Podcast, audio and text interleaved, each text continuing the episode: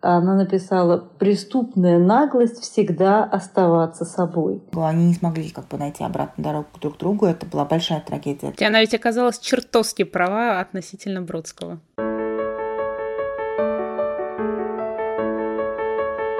Всем привет! Вы слушаете подкаст «Подстрочник» о событиях и людях из дневника литератора Корнея Ивановича Чуковского. Это бонусный эпизод, потому что он не о Чуковском, а о поэтессе Ане Ахматовой, с которой Чуковский поддерживал отношения большую часть жизни. Про Анну Ахматову я говорю с хранителями онлайн-архива творчества Чуковских Юлией Сычевой и Дарьей Авдеевой. Юля, Даша, привет. Привет. Привет. Выбор собеседниц не случайен, потому что онлайн-архив Чуковских как раз начинался с интереса Юлии и Дарьи книги Лидии Корнеевны Чуковской, старшей дочери Чуковского, об Анне Ахматовой. Мы об этом обязательно поговорим. Хочу отметить, что наш разговор – это не дискуссия литературоведов, а дискуссия заинтересованных людей. В Петербурге есть прекрасный музей а, Ахматовой в фонтанном доме. О нем мы тоже поговорим. И по наводке Юлии и Дарьи я узнала о том, что у музея есть телеграм-канал. Оставлю на него ссылку в описании. Музей выпускает свой подкаст, и вот они как раз обсуждают Ахматову как литературоведы. Давайте начнем разговор с портрета Ахматовой. Я, как человек, который когда-то учил историю и литературу, но все забыл, перечислю несколько фактов, а Юлия Дарья меня дополнит. Анна Андреевна Горенко родилась в Одессе 23 июня 1889 года. Она взяла псевдоним Ахматова, потому что ее отец был против, чтобы она публиковала свои стихи под его фамилией. Да и в целом Ахматова звучит лучше, чем Горенко. Позже псевдоним стал официальной фамилией – Ахматова – девичья фамилия бабушки. Петербургский бомонд Ахматову вел первый ее муж Николай Степанович Гумилев. У них был общий сын Лев Гумилев, который в основном воспитывался у бабушки со стороны отца. Анна Ахматова была трижды замужем. А, Гумилева расстреляли. Их сын Лев Гумилев, ученый, писатель, переводчик, дважды был арестован, отбывал наказание в лагерях. Третьего мужа, с которым Ахматова не оформляла официальные отношения – критика Николая Пунина тоже дважды арестовывали. Он умер в лагере, когда его уже должны были освободить. Музей Ахматовой в Петербурге в квартире, где Анна Андреевна проживала с Николаем Пуниным, а также его женой и их совместным ребенком. Э, музей расположен в фонтанном доме. Юля, Даша, что вы готовы дополнить? Ну, наверное, обратим внимание на тот факт, что э, Печуковский провел детство в Одессе э, и вспоминал ее, как ты говорила в своих эпизодах, э, не очень солнечно. А Ахматова вспоминала свое детство и поездки к морю э, южные очень э, нежно, радостно, и у нее, мне кажется, есть много стихотворений, которые напоены вот этим медом э, южных ночей, южного э, моря и ее таких детских впечатлений.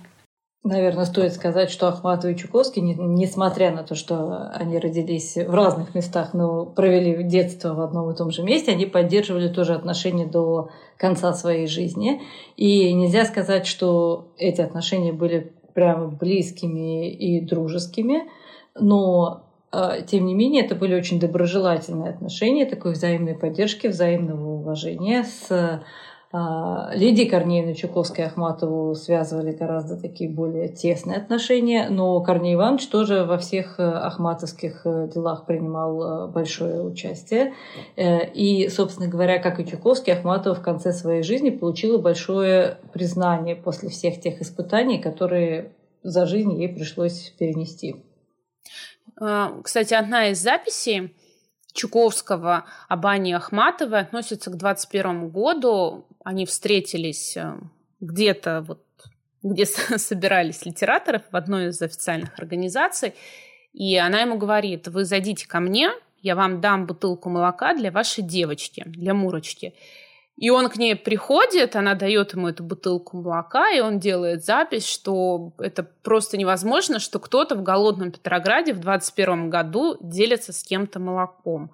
Вот. Они действительно очень много записей разных, интересных и достаточно едких.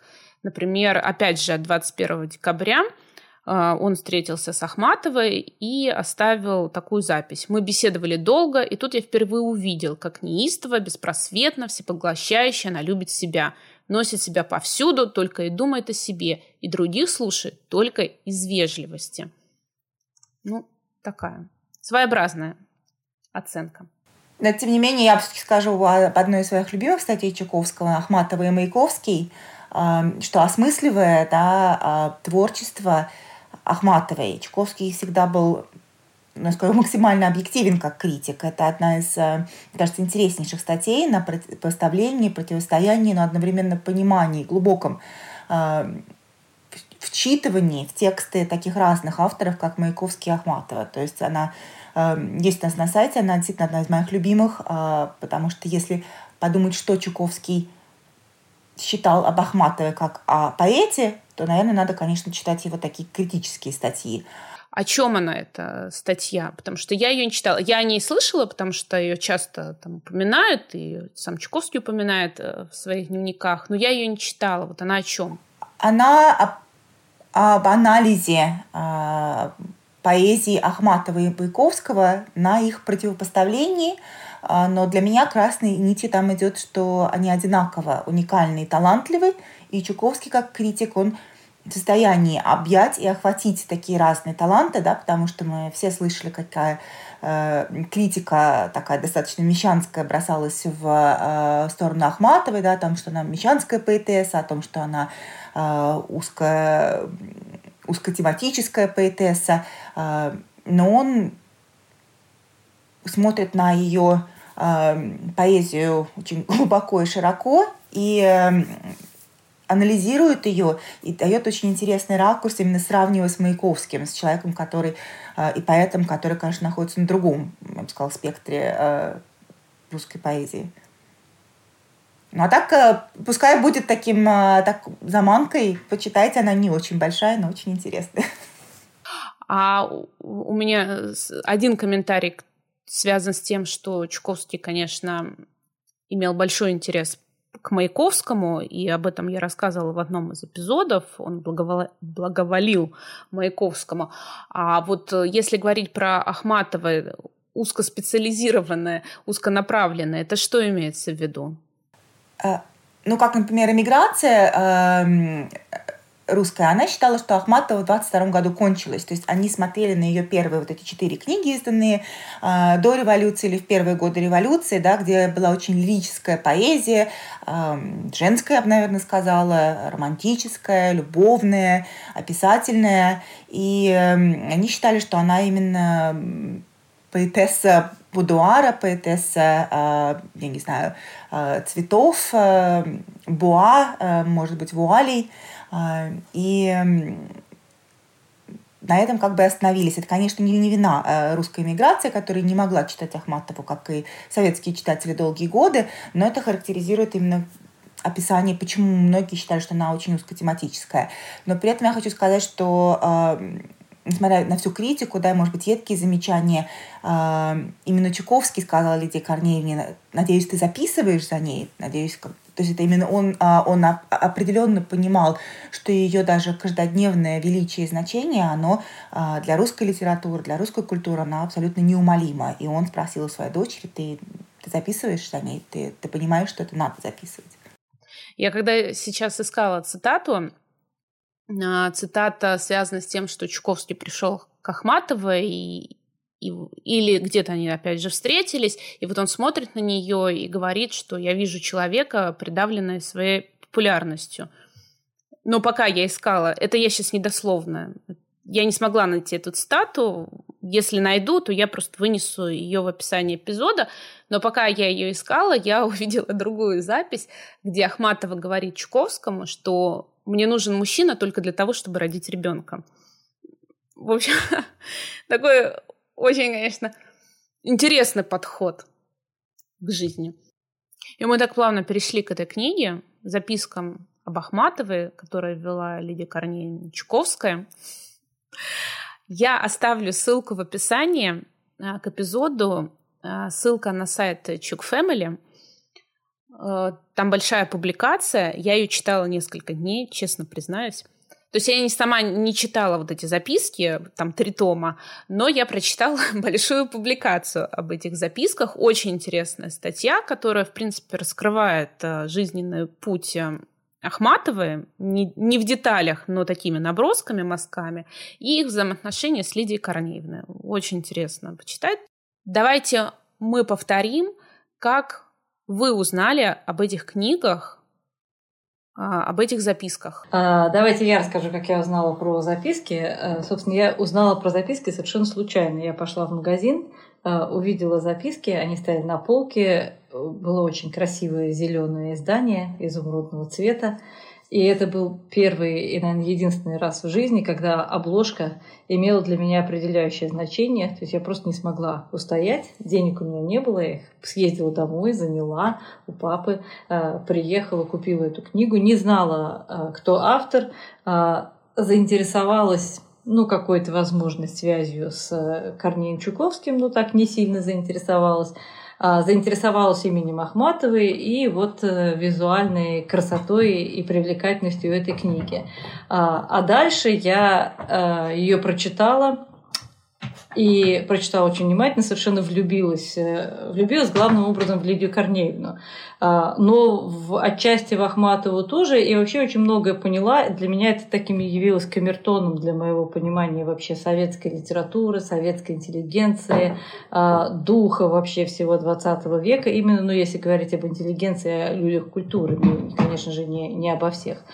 А, вот, и все эта книга вообще в полной мере раскрывает, э, э, рассказывает, а, и, и она необыкновенно увлекательная. Мне кажется, вообще мало с чем может быть э, сравнимо не только как свидетельство личности и жизни Ахматовой, но и, в принципе, свидетельство о о целом времени. То есть это дает удивительный эффект вхождения в эту культурную среду, как, как бы эффект сопричастности, как будто вот мы там сидим и слышим все эти разговоры, и отчасти мы можем даже как-то испытать тот благотворный эффект, который давала Ахматову вот людям, которые ее окружали, потому что у нее было очень большое окружение, ну, особенно когда это стало возможно, это называлось Ахматовка.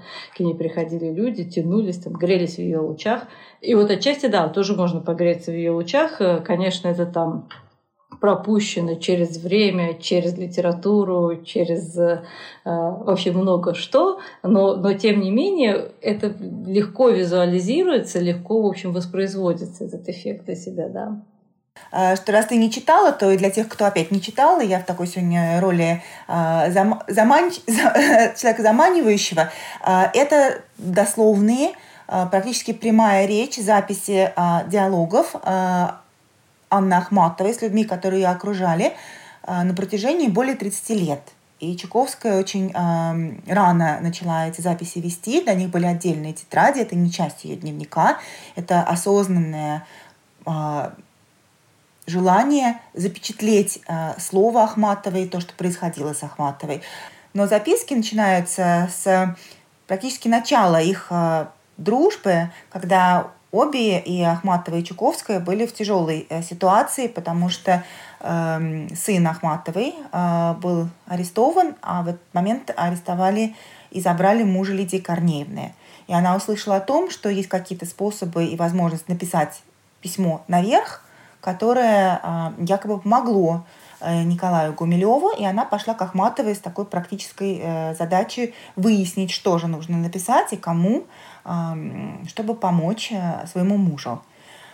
И вот э, эти записи изначально, конечно, более э, пунктирные, но достаточно быстро Чуковская действительно начинает вести прямую речь.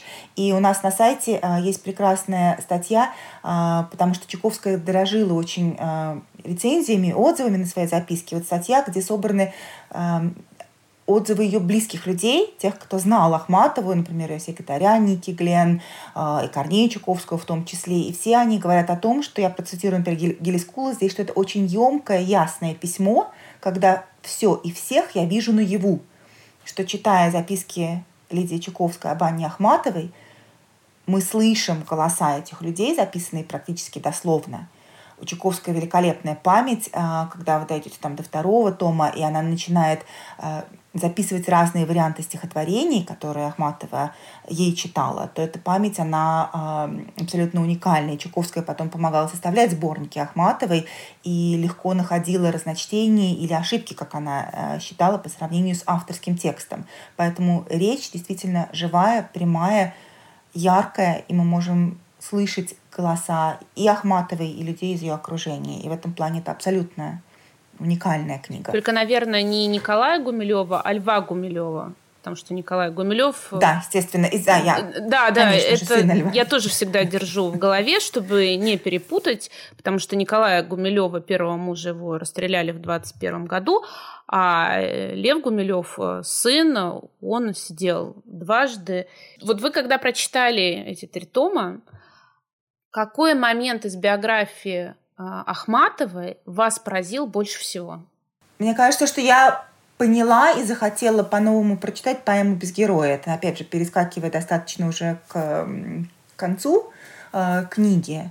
Но вот эта история ее создания, которая очень подробно записана Лидией Чуковской, э, те клубки ассоциаций, которые э, нелегко понять людям, которые первый раз открывают поэму «Без героя», которые очень ну, рассказаны, разъяснены, э, в записках, они а, не произвели на меня такое большое впечатление. Вот эта многослойность, а, многоплановость, а, огромный как бы интерес, охват, потому что поэма «Без героя», она охватывает огромный такой пласт культуры ну, России. о чем она?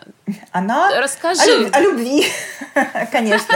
Мы же из тех, кто... О памяти любви о памяти любви. Мы же из тех, кто как, которые учили, все забыли. И вот расскажите нам об этой поэме, чтобы сейчас каждый поставил на паузу и пошел в Яндекс или Google искать эту поэму.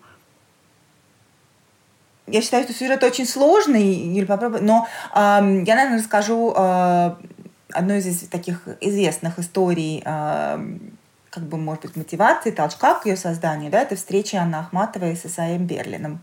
А, и ее, а, ну, скажу, увлечение. А это когда а... было? Между тремя мужьями это когда было?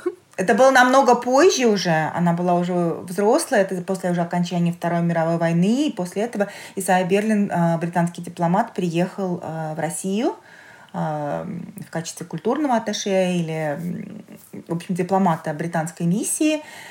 И он был наслышан об Ахматовой и других а, писателях а, от русских эмигрантов и хотел с ним повстречаться. Он на самом деле был даже не уверен, живы ли они еще, потому что никакой информации о них многие десятилетия а, за рубеж не просачивалась. И вот ему сказали, что Ахматова есть, она жива, ее можно навестить в фонтанном доме.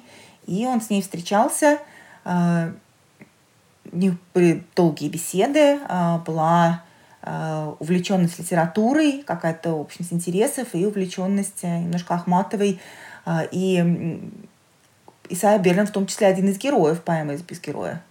А когда она ездила получать Оксфордскую премию, награду, они встречались? Да, встречались. И она не осталась. Ну, это не было романом, на самом деле. Исайя Берлин об этом очень определенно всегда высказывался, что никакого романа не было, это абсолютный миф. А, но в ее сознании эта история имела, ну, как черты романа. То есть, как бы, да, это был действительно миф, но это был такой творческий, поэтический миф, который ей нужен был для того, чтобы, наверное, как-то поддерживать свое вдохновение, ну, или, может быть, еще для того, чтобы поддерживать какие-то, может быть, свои а, еще и женские э, черты, ну, не знаю, самолюбие, предположим, э, не знаю. А, но романа действительно не было. То есть как бы об этом есть очень много спекуляций и исследований, и каких-то там намеков э, и так далее. А, но вот есть такая историческая действительность и свидетельства сторон, из которых действительно ну, как напрашивается вывод. А, хотя отражение в поэзии, которое получилось, оно вполне эквивалентно тому, как если бы был, например, огромный роман. Ну, вообще, наверное, Анна Андреевна Ахматова была влюбчивым человеком. Ну, похоже на то. Да, что она была достаточно влюбчивым человеком, да. То есть мужчины нужны были не только для ребенка, но еще и ребенка в значении творчества. Ну, Ахматова любила драматургию любви. То есть она прекрасно понимала, что в этом есть какое-то ну, большое что-то большое и привлекательное, скажем так. И, и это, этот сюжет можно разворачивать, и из него можно извлекать какие-то и а, творческие результаты и личные результаты. И вообще просто, ну, это дает достаточный градус э, эмоций, в общем, достаточной наполненности, наверное, который необходимы человеку для того, чтобы вот э, э, и жить, и, и писать. То есть ей это нужно было, да. Я думаю, что Ахматова была не только влюбчивым человеком, но она очень любила, когда в нее влюблялись и увлекались. Мне кажется, если ну, это не совсем правильно, но если возможно провести параллель, например, с Цветаевой, то Цветаева влюблялась яростно, истово, и ей нужна была ее влюбленность как движущая сила, э, вдохновение. Да, а Ахматова э, совсем была не против, чтобы и ей увлекались, э, и ее писали, да, поэтому у нас есть, к счастью, много портретов Ахматовой, включая уникальные Модельяне. И для нее это тоже был важный момент э, ощущения своей, вот как я говорила, женской силы, э, славы, влияния и, наверное, тоже вдохновения. А вы вот как думаете, она же жила вот как раз э, в фонтанном доме, квартира, где сейчас музей, она жила с семьей своего второго мужа Николая Пунина. То есть э, семья – это жена, которая официально оставалась его женой, там ребенок, а, прислуга с своими детьми, которая перестала быть прислугой. И как раз вот из этой публикации о записках Чуковская, Бахматова, я как раз и вычитала, что, в принципе, у Ахматовой была возможность переехать, но она не переезжала, она оставалась вот в этом во всем. И у меня создалось впечатление, что это было как раз для подпитки, вы знаете, этот надрыв. Драматургия, да, для драматургии. Ну, собственно говоря, это не единственное, что она для этого делала. Она немножечко вообще жила э, по принципу «чем хуже, тем лучше» и ей принадлежит вот этот афоризм «никогда не теряйте отчаяние». И на самом деле нужно, в общем, что-то прожить в жизни, чтобы вообще понимать, о чем это она сказала, потому что это звучит очень красиво. И мне, например, многие годы не было понятно, что она имеет в виду. Но последней стало хорошо понятно, что она имела в виду. Это трудно э, рассказать на самом деле, это надо как-то почувствовать, э, потому что э, вообще, если вот говорить про ее биографию, что в ней поражает, а, в ней на самом деле очень многое поражает, но это действительно такая хроника катастрофы. И начиная с, в общем-то, самого начала, то есть это был такой прекрасный аккорд, когда она стала знаменита, ее стихи приобрели известность, она вращалась в лучших кругах петербургской богемы, ее принимали, принимали заслуженно, это не было каким-то авансом, который ей выдали. А, она действительно была поэтом огромного дарования, прекрасно понимала, что в общем, у нее есть э, возможность стать великим русским поэтом. И она это осознавала. Она вообще была человек высокой осознанности и без ложной скромности. Ну, что, в общем, на самом деле не так уж плохо для э, человека писательского труда. И вот были романы, было признание, был, были, был такой декаденс, э, там, я не знаю, была это бродячая собака, э, были артистические сборища, где она гнулась колесом, было всеобщее восхищение, она была очень красивая, это все понимали, она, конечно, это тоже понимала, безусловно, и пользовалась этим. А, и вообще какое-то обещание такой жизни было. А потом случилось вот то, что случилось. Случилась э, революция, случился голод, э, безбытность, э, а, какая-то это бесконечная раздребезженность личных отношений, а потом хуже, потом убийства, аресты, репрессии, полное молчание, что на самом деле, на самом деле очень большое тяжкое наказание для поэта, особенно когда нет уверенности в том, что оно прервется, в том, что когда-нибудь это изменится, и что можно будет заговорить, этот голос будет услышан, и стихи дойдут до читателей, до э, слушателей. Вот в записках есть это потрясающее описание обряда, когда она читала Чуковской свои стихи, а потом сжигала их над пепельницей, потому что нельзя было сохранить ничего написанного в написанном виде на бумаге. А у Лидии Корнеевны была феноменальная память, и она буквально была способна запомнить с первого прочтения стихотворения. Ахматова об этом знала, она этим пользовалась ею как, э, э, как сейфом, как архивом.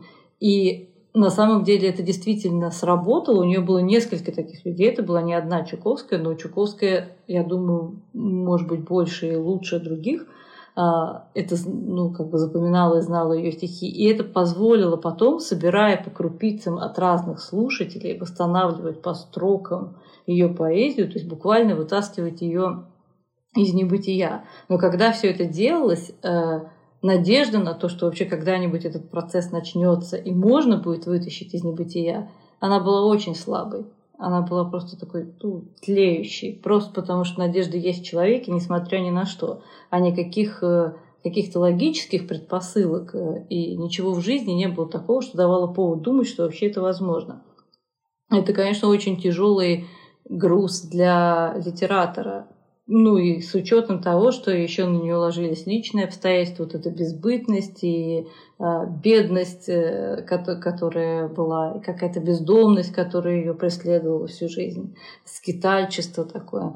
Э, поэтому да, это на самом деле это очень тяжелая жизнь. И, конечно, когда сейчас там последние годы писали какие-то книги про Ахматову, где обсуждали ее миф, ее высокомерие, как она там кого-то не понимала, не принимала. Вот интересно, и в записках это интересно, и вообще интересно во всех воспоминаниях людей, которые ее знали, что для людей ее круга э, это никогда не было чем-то, что ну, вообще обсуждалось, осуждалось и, и вообще как, как-то было у них э, на столе, скажем так. Потому что такая, ну, по-своему, мученическая жизнь и достойно прожитая очень талантливым человеком, ну, в общем-то, гением, что уж тут говорить. А, да, они прекрасно понимали цену этому. Те люди, которые жили с ней одну жизнь в одно время. А взгляд других поколений, он, конечно, уже может быть другим, но, но он неверный. Я хотела бы добавить, э, ты упомянула бродячую собаку. Это такое кабаре, которое было на итальянской улице в подвале, и там собирался вот весь э, петербургский бамонт.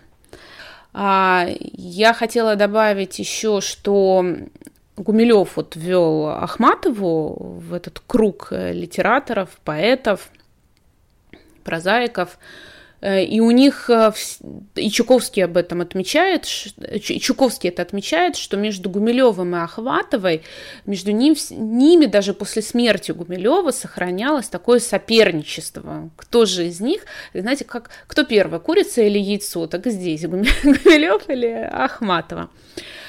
А, вот про этот быт ахматовский, мне бы хотелось обсудить как раз эту тему, потому что несмотря на то, что там, это 20-е годы, 30-е годы, если смотреть на того же Чуковского, то он Конечно, у него была семья, у него были дети, которых нужно было кормить, у него дочь младшая, Мурочка, болела.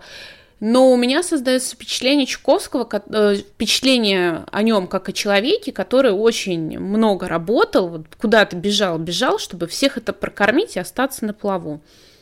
А Ахматова же отправилась в такое свободное плавание, такое по течению, и не сопротивляясь.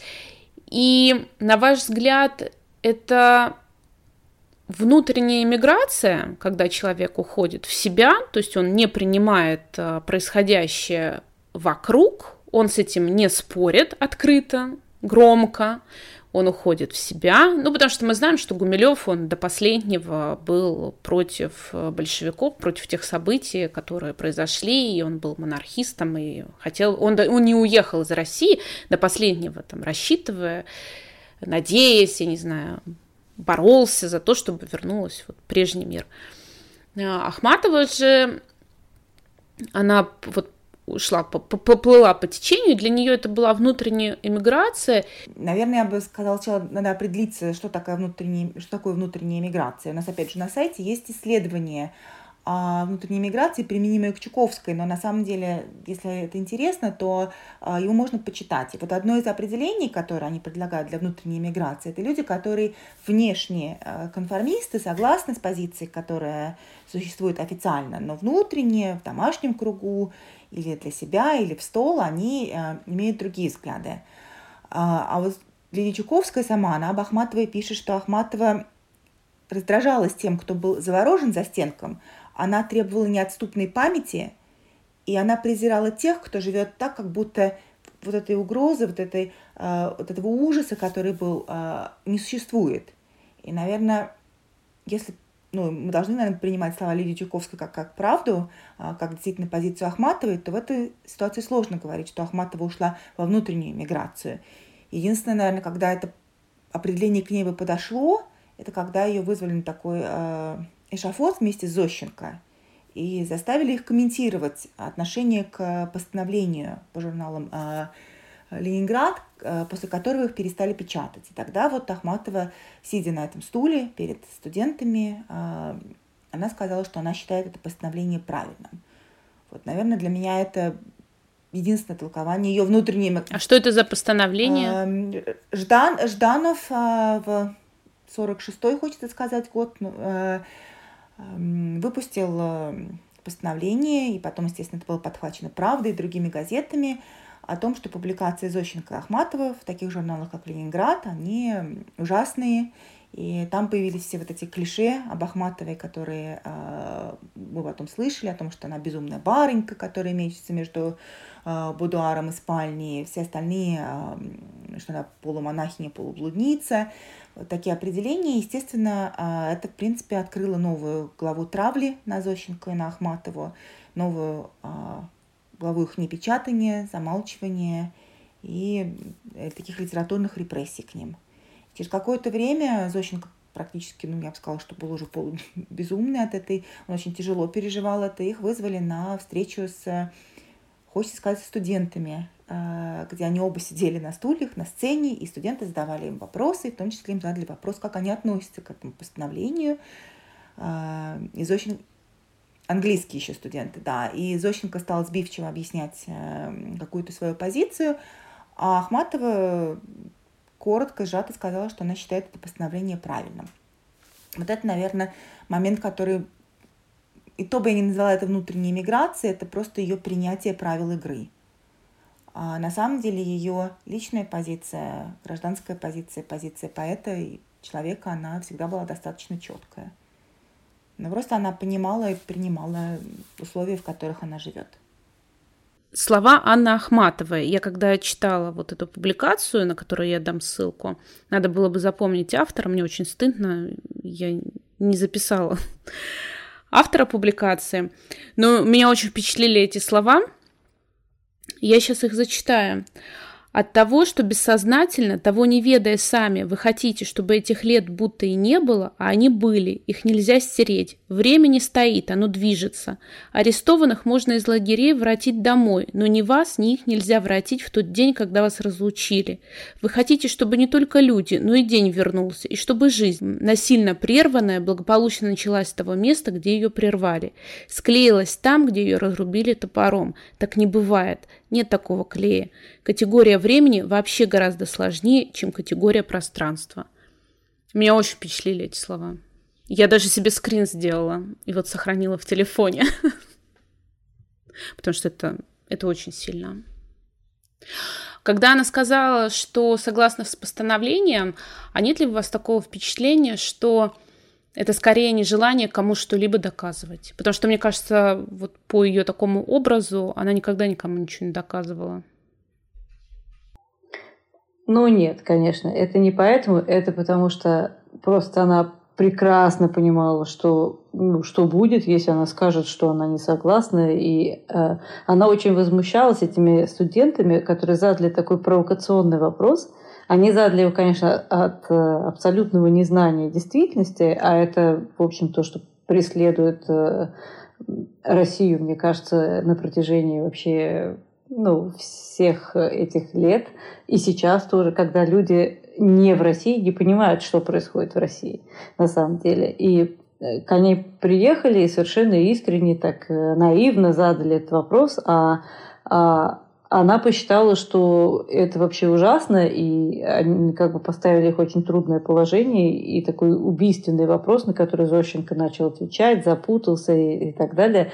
А, и ее это тоже очень глубоко возмущало. Она, ну как, э, а, когда люди так невежественно в общем, совершают какую-то ужасную ошибку и ввергают э, других людей в большую опасность, потому что она прожила про, при тоталитарном обществе всю свою жизнь, и она отлично знала, что это такое, чем вообще это чревато, чем это может кончиться. И очень раздражалась, когда другие не знали. Хотя, конечно, это можно понять. Это можно знать только если жить внутри. И вот если говорить о ее там эмиграции или не эмиграции, конечно, нет, это не эмиграция. А, это, ну как, любой человек, живущий в тоталитарном обществе, он знает, что открытое сопротивление, по сути дела, невозможно. Ну, оно возможно, но это какой-то безумный геройский поступок, который не приводит ни к чему и даже не является окончательно геройским, потому что, в общем, не обретает какой-то законченной формы. То есть, ну, это просто такое чистое безумство. И она это прекрасно понимала. И все люди, ну, как это изучено при фашизме, например, в Германии, сопротивление – это, в общем, скажем так, оставаться собой, делать свое дело, думать иначе – и, в общем, сохранять достоинство. И вот это был ее вид сопротивления э, у Инны Леснянской, поэта такого младшего круга. Она была замужем за Семеном Липкиным, тоже поэтом, который был, ну, можно сказать, э, другом Ахматовой, не, не ее таким современ... ну, ее младшим современником, назовем это так. А у нее есть прекрасные строки она написала «преступная наглость всегда оставаться собой». И вот это на самом деле то, что делала Ахматова. Она всегда оставалась собой. Она не то чтобы плыла по течению, она была как бы вне течения. Она была просто такая самодостаточная единица, и вот эти воды, они как бы бежали мимо нее.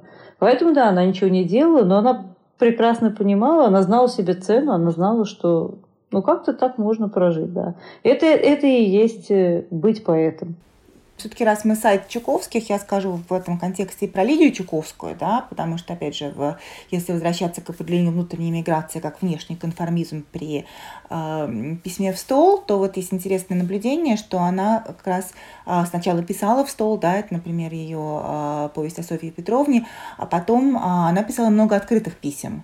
А вот когда э, в в Россию, в СССР пришла перестройка, а, да, у нас стали, Сахаров стал депутатом, стали происходить большие изменения, то она перестала активно выступать, активно вот именно общественно выражать свою позицию, а, потому что как бы тогда вот этой потребности, как она считала уже, ну и она, э, можно отчасти списать, наверное, состояние здоровья, но тем не менее она считала, что тогда вот этой ее открытой, активной гражданской позиции тогда уже не нужно, потому что общество оно само поворачивается э, к этому, и э, она поддерживала то, что делает Сахаров, но она никогда бы сама себя в такой роли не видела.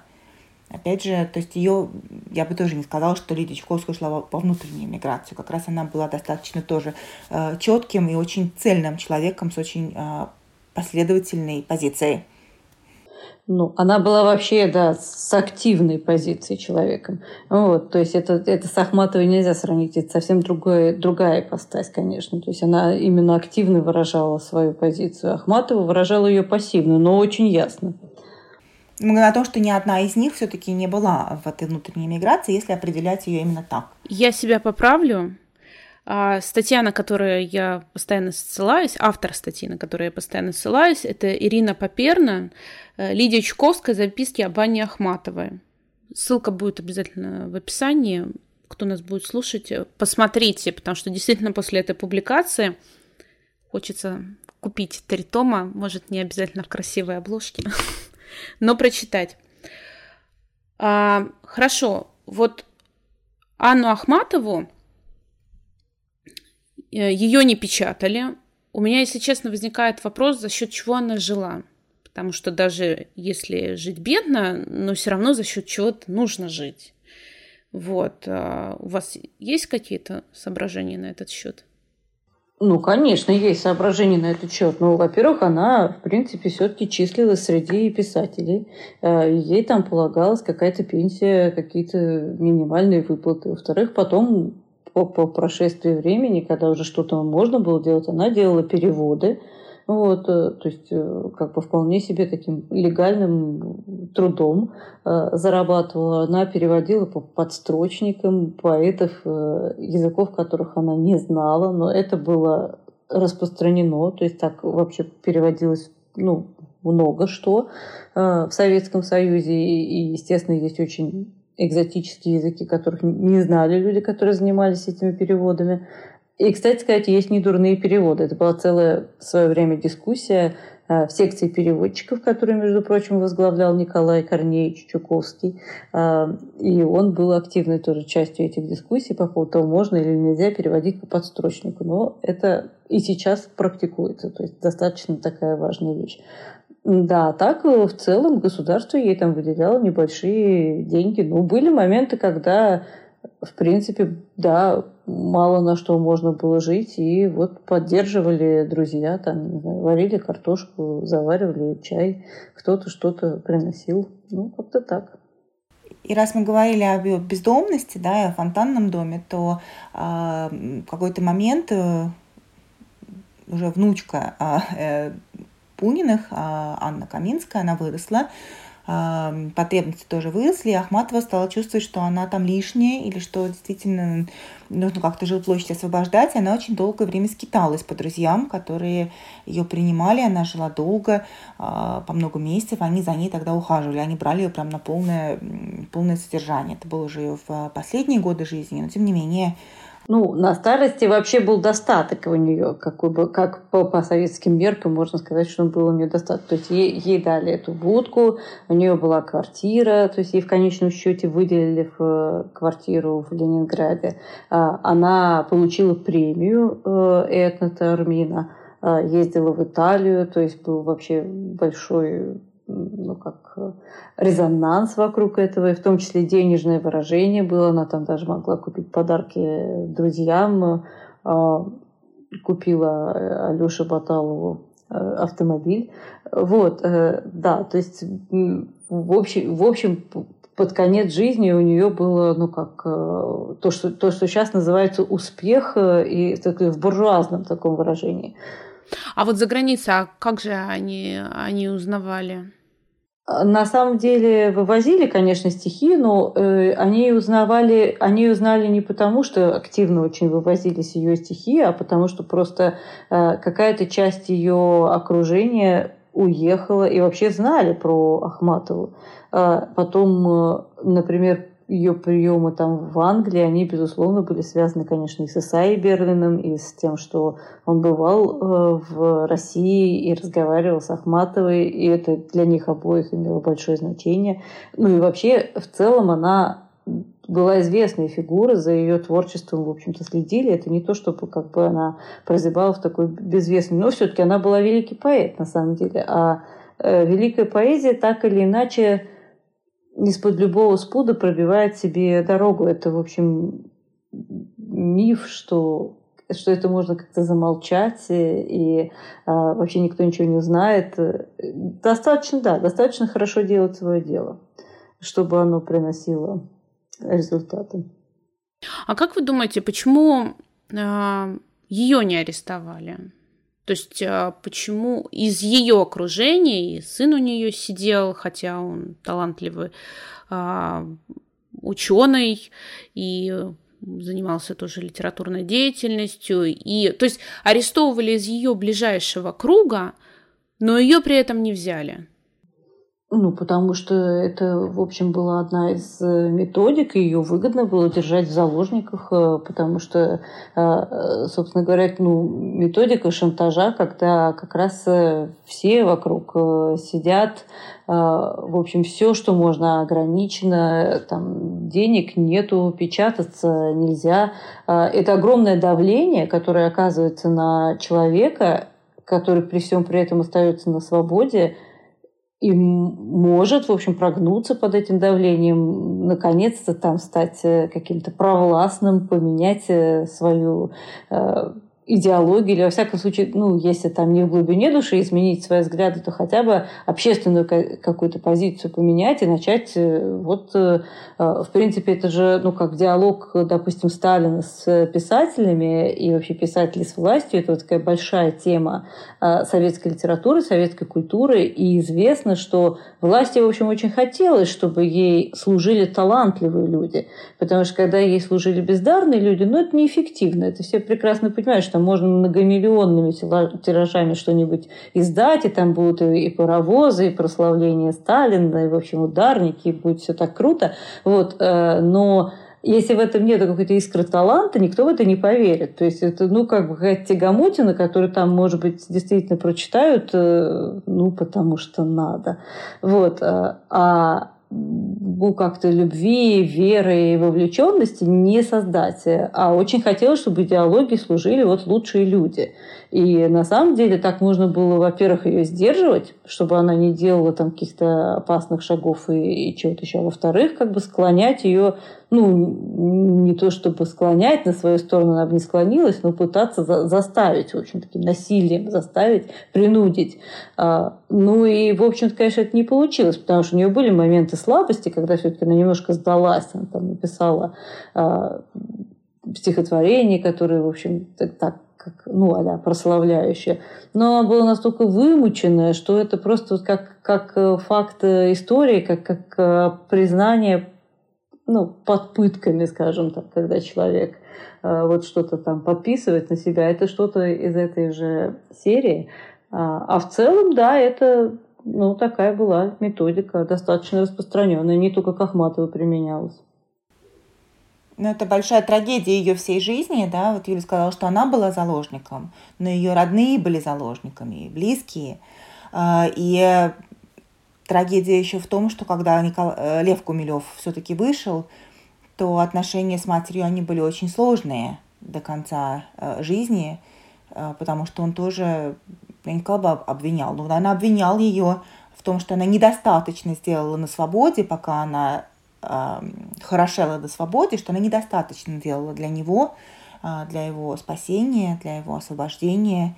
И это такая вот огромная трагедия, что все-таки эти планы власти, они удавались, они рушили не только жизни, но семьи и, и отношения. Они так до конца полностью и не помирились до смерти Ахматовой, к сожалению.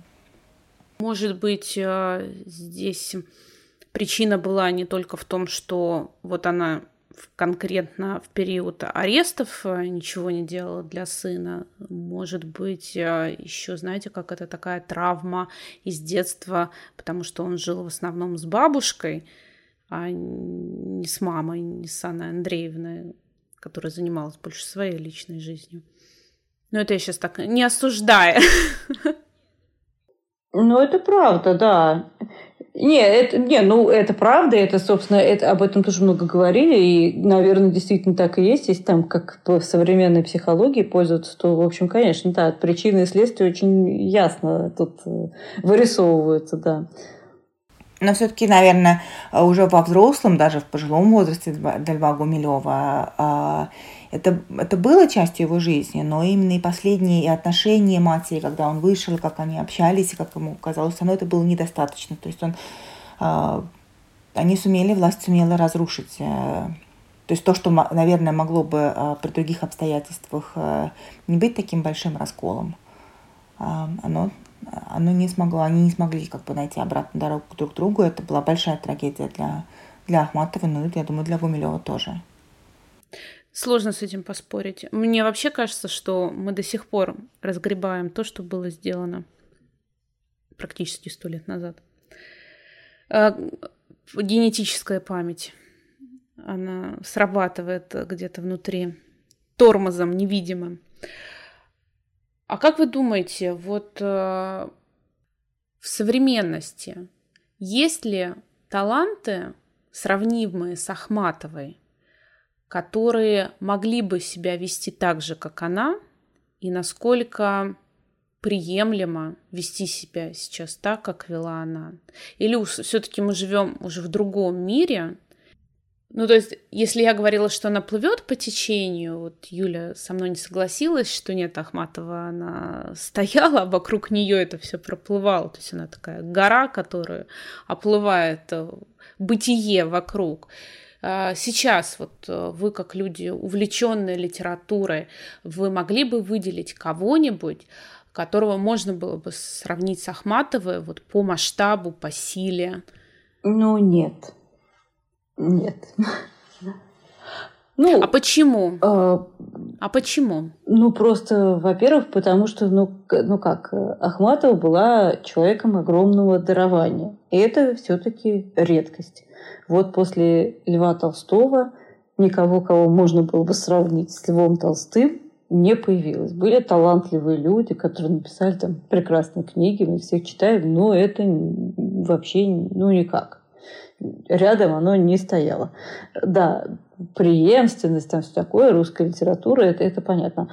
А, ну вот, э, если так говорить про там, не знаю, больших э, поэтов, э, то, конечно, ну, таким последним огромным русским поэтом был Бродский из Ахматовского окружения человек. Сейчас есть талантливые поэты, безусловно, Гондлевский, вот из ныне живущих э, поэтов, безусловно, очень, очень сильный и выразительный, выдающийся поэт, конечно же. Ну, есть и другие талантливые люди, это, этого нельзя отрицать, но, но их нельзя, конечно, сравнивать с Ахматовой просто по, ну, по многим причинам и по весу в сообществе, в обществе в целом, и вообще наше время – это время не таких крупных личностей, как 20 э, век. То есть, в принципе, калибр человека в целом, не говоря там, о литературе, о поэзии, там, о науке, он в целом изменился. То есть личности такого крупного калибра, может быть, конечно, они есть, но их настолько мало, что мы не видим их в общественной жизни – Поэтому да, конечно, но вести себя так, как она, поэтому я думаю, что сейчас невозможно каким-то другим э, отчасти, может быть, чуть похожим путем, ну, как использовать те же принципы, да, ну так, скучное слово, ну вот, ну те же, да, те же идеи, вот, которые стояли за этим поведением, наверное, можно, да. Вот, но все-таки все-таки это было поведение ну, как конкретного человека, который выстраивал свою жизненную историю, и все ее поведение было очень тесно связано с ней. И ее рецепты нельзя экстраполировать на широкие круги. То есть это не то, что вот э, это вот может сделать каждый. Нет, каждый этого сделать не может. Как вы думаете, почему Ахматова смогла через это все пройти, а Цветаева нет? Цветаева ушла из жизни. Наверное, я скажу про предсмертие, да, это тоже э, очерк, я бы так назвала, Лидии Чуковской, которая встретилась с Цветаевой именно в последние дни ее жизни. И там есть такая мне кажется, не надо к этому ничего добавлять, диалог между Чуковской и Цветаевой, где они говорят об Ахматовой. А, и Чуковская, которая нежно любит Ахматову, беспокоится за нее, какой ужас, как же Ахматова, она вот не, не сможет в этом жить, она не может это все перенести. А Цветаева на абсолютно надрыве говорит, а вы думаете, а почему вы думаете, что я-то могу? И, наверное, вот в этом есть часть объяснения, что вокруг Ахматовой были люди, которые понимали, что она чего-то не может – понимали значение ее личности, были готовы ее оберегать бескорыстно, с большой любовью и заботой. Цветаевой так не повезло. Это, наверное, судьба, ну, отчасти характер, но, наверное, больше всего судьба, и вот это ее, наверное, неудача в том, что она казалась более сильной, более э, воинственной, более готовые к каким-то баррикадам и решительным действиям, и не так нуждающиеся в поддержке, наверное. Они были абсолютно разные. Да, я думаю, что да, вот причина в том, что они были абсолютно разные, потому что мне кажется, что Ахматова, она просто самой природой была несколько больше защищена, чем Цветаева. Цветаева жила так на, на отмуж, на самом деле. И ее жизнь, ее биография, если смотреть вообще, что с ней происходило, ну, в общем, практически с детства, что с ней происходило, но дальше больше, это было такой непрерывное полотно ада. И на самом деле то, что вообще это так кончилось, это по-своему очень закономерно. Там как-то хэппи-энд не предполагался.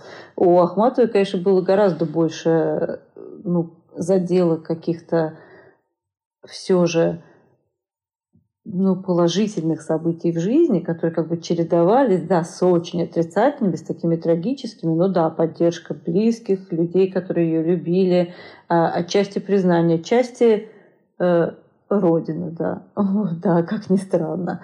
Э, родина, которая убивает, и Родина, которая поддерживает одновременно. Вот э, сложный сюжет, но, но тем не менее языковая среда, в которой она жила, возможность как-то там себя выражать э, и и всегда понимать и помнить о своей миссии великого русского поэта. А я думаю, что Цветаева тоже себя так ощущала, но а, вот это свое миссионерство ощущала совершенно иначе. И да, да, они были очень разные. И в Цветаевой был еще такой, ну, как механизм самоуничтожения. А Ахматова хотела выжить и выжила. Продолжая эту параллель, да, мы говорили о том, что Лев Кумилев а, был репрессирован, дочка а, Цветаевой, Аля, она тоже была, Эфрон, она была репрессирована, очень долго находилась в лагерях.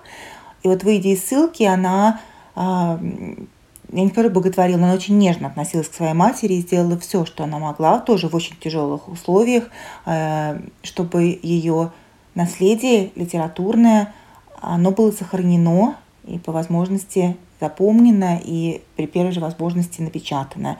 И она общалась с литературоведами, она активно была, э, ну не со всеми, но готова сотрудничать и стараться передать вот это наследие, понимая тоже хрупкость своего здоровья, хрупкость э, своей жизни. И вот мы общались с одним из э, исследователей, который работал с Алией Фрон, Анна Саакянц. У нее есть тоже книги о том и о Цветаевой, и об общении с Ариадной Фрон. И ее именно жизни после а, ссылки а, и, наверное, работы с наследием матери. То есть, если есть где-то, я не скажу справедливость, но баланс, то Али Фрон, в отличие от Вагумилева, сделала очень много для наследия своей матери. Когда пришли к власти большевики, и стало понятно, что они останутся в России надолго, и не только в России, на территории бывшей Российской империи – Скорее всего, у Анны Ахматовой была возможность уехать. Ну, другие же уезжали. Она не уехала. Как вы думаете, почему? Ну, я думаю, потому что она хотела быть великим русским поэтом, знала о том, что она может им быть, и единственный способ им стать это, это в общем, остаться в России. Конечно, это невозможно сделать из эмиграции, ну просто вот никак, потому что это априори сужает э, круг, а, не только круг читателей, что очевидно, да, не только там, я не знаю, круг изданий, которые печатают, а, не только круг общения. Это сужает, э, ну, это как бы разрывает связь с языковой средой, это разрывает связь э, со страной, которой принадлежит этот язык, а Ахматова писала на русском языке. То есть это очень тесная, на самом деле, понятная только человеку литературы вот, вот такая история. И я думаю, что она ей была понятна. Тем более, что ну, понятно было, что жизнь будет сложная, что история сломалась на самом деле, что произошел какой-то большой крах и катастрофа, и это все было, это все было понятно. Одновременно это время было полно какими-то надеждами и подъемом. И, конечно, никто не знал на самом деле вообще, во что это выльется, потому что никогда, никогда жизнь не готовит человека к тому, с чем он сталкивается. Это никогда так не бывает. Э, и понятно, что, может быть, люди там бывают и пессимисты, которые смотрят мрачно на вещи и что-то там себе предсказывают. Но так вот представьте, какая вообще чаша вот какую чашу Авы отче поднесет, да, это абсолютно невозможно. Конечно, она не знала, то есть она делала выбор именно э, выбор такой свой биографический. У нее есть такая фраза, когда Бродского ссылают, она говорит, какую биографию делают нашему рыжему. И тут немножко отчасти проливает э, свет на то, как вообще она воспринимала вот эти биографии э, там, поэтов и так далее, как э, какие-то ну, несчастливые, трагические события, по ее мнению, могли какую играть роль в этом. Э, поэтому я думаю, что да, она думала об этом и, и не знала того, что будет. Но как бы все имеет свою цену, а то, что цена какая-то будет, это, я думаю, она предчувствовала. Слушайте, она ведь оказалась чертовски права относительно Бродского. Конечно. Но относительно себя тоже. Ну вот на больную тему, скажем так. Когда мы находимся здесь, в России, я не знаю, есть у вас такое ощущение? А, у нас Даша не в России, Даша у нас в Норвегии. Прости, Даша. Вот мы сейчас как раз у Даши и спросим. По крайней мере, я, когда открываю новости, я иногда вижу заголовки про культуру отмены всего, что связано с Россией. И что даже это некоторое время назад было, что в России нет культуры, что вот все и не было, или кончилось, или вообще. А, на ваш взгляд, во-первых, мы сейчас у Даши спросим, Даша, что происходит в Норвегии по поводу России и культуры отмены? Не стерли нас еще с карт или нет? И э, такой более, наверное, серьезный вопрос. Как вы думаете, а, литература, культура 20 века, насколько она нам поможет остаться на плаву, чтобы действительно нас не стерли? Как создается сейчас впечатление, живя в России? Пока Юля думает над вторым вопросом, отвечу на первый, более простой – к сожалению, мы видим, что да, а, из спортивной арены, из культурной а, сцены какие-то российские исполнители и личности важные, они а, стираются. То есть доступ, он не остался абсолютно таким же, как он был раньше. При этом в Норвегии абсолютно четко, и не только среди людей, с которыми я общаюсь, но из уст, например, премьер-министра всегда было четко сказано, что мы должны э, отделять какие-то события, которые происходят в конкретной географической точке, от людей, которые живут, э, страдают, дышат, любят, э, творят культуру. И э, не надо переносить ни эмоции, ни реакцию на конкретных людей, которые проживают, и в том числе, например, на иммигрантов из России или на русских, которые живут в Норвегии. Это четкая позиция, и я никаким образом не ощущаю себя э, и не слышала э, никаких негативных э, комментариев э, или э, вопросов. И мне не кажется, что э, русская культура как-то обесценилась или, или задвинулась, или стала менее значима. Наверное, так. А, а что касается, ну вот я на второй вопрос попробую ответить. Например, для меня а, записки для Ахматовой как-то они выдвинулись обратно на первый план. Я не перечитывала их время, как только мы столкнулись с событиями нашей недавней истории. И я тоже подумала, а, что у наших детей и внуков будут очень интересные учебники истории, что мы творим, а, что творится история, да, очень долгое время у нас была сытая и достаточно скучная, потом случилась пандемия, а, которая заставила многих что-то переоценить. Но я теперь думаю, что учебники истории начала 21 века, они будут тоже очень интересные. Даша, я не знаю, может, в Норвегии было сыто и скучно, но у нас был восьмой год, и было весело вполне. Вот, ладно. Да, Юля. Да, ну, по поводу того, помогут ли нам вообще, ну, я так думаю, что у конкретно русской литературы, вообще, может быть, литературы в целом мировой, есть, конечно, функция воспитания, да, не без этого, но не, я никогда не думала, что эта функция первична, то есть что вот вообще литература там существует для того, чтобы воспитывать там что-то как-то. А, ну, мы воспитываемся сами по себе. Кто-то воспитывает, и кто-то не воспитывает. И мы по-разному воспринимаем. Это такое, как это воспитание без насилия, да. Но то, что я очевидно вижу вообще в литературе, мне кажется, что в литературе и искусстве есть очень большая функция утешения. А, это так. И это утешение не вот такое, ну, поглаживание по, по голове и заговаривание там ласковыми словами, а утешение в более сложном смысле, когда можно именно найти какую-то поддержку, как руки, протянутые из прошлого, опыт э, других людей, а, на которые можно опереться, которые можно переосмыслить. И, и в общем, в какой-то момент можно хотя бы понять, что ну, мы не первые, мы не единственные, и кто-то это уже переживал, и немножечко развеять, как-то размыкать вот это чувство одиночества, которое охватывает человека, когда он попадает в какие-то сложные обстоятельства.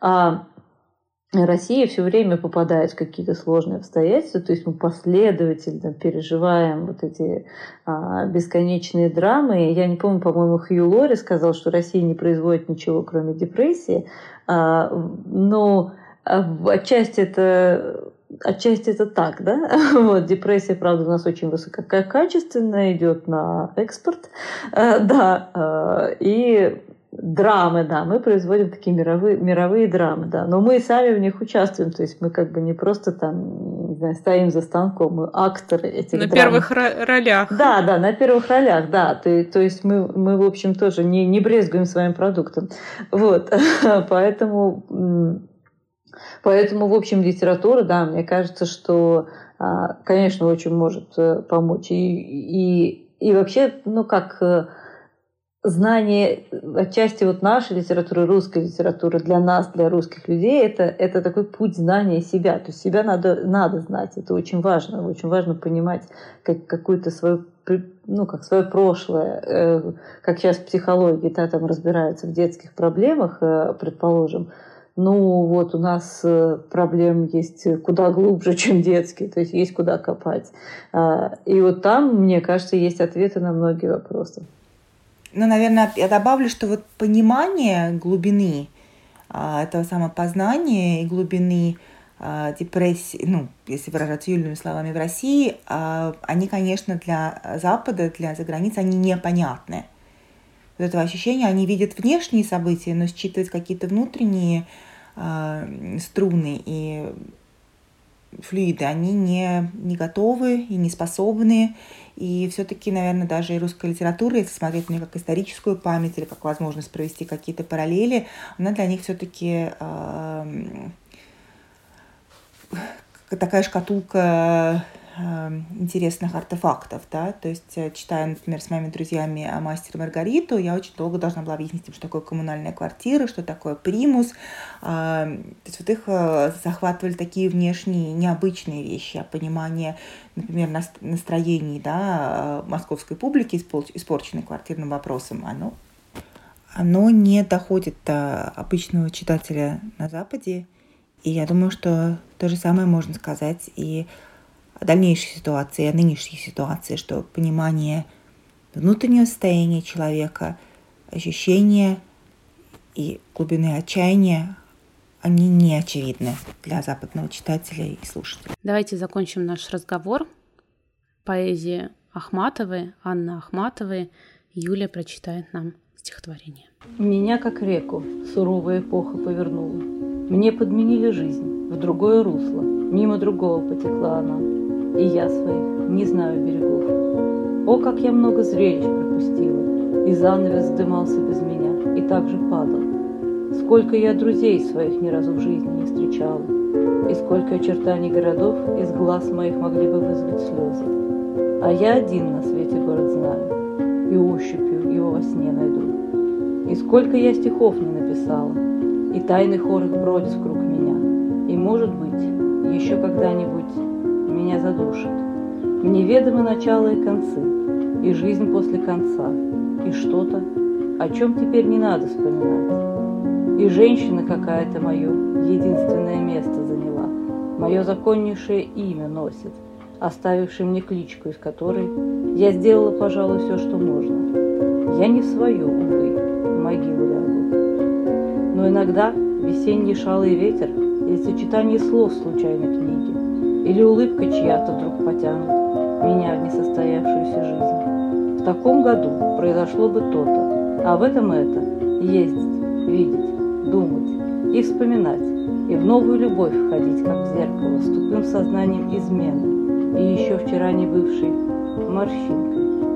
Но если бы откуда-то заглянула Я на свою теперешнюю жизнь узнала бы я зависть.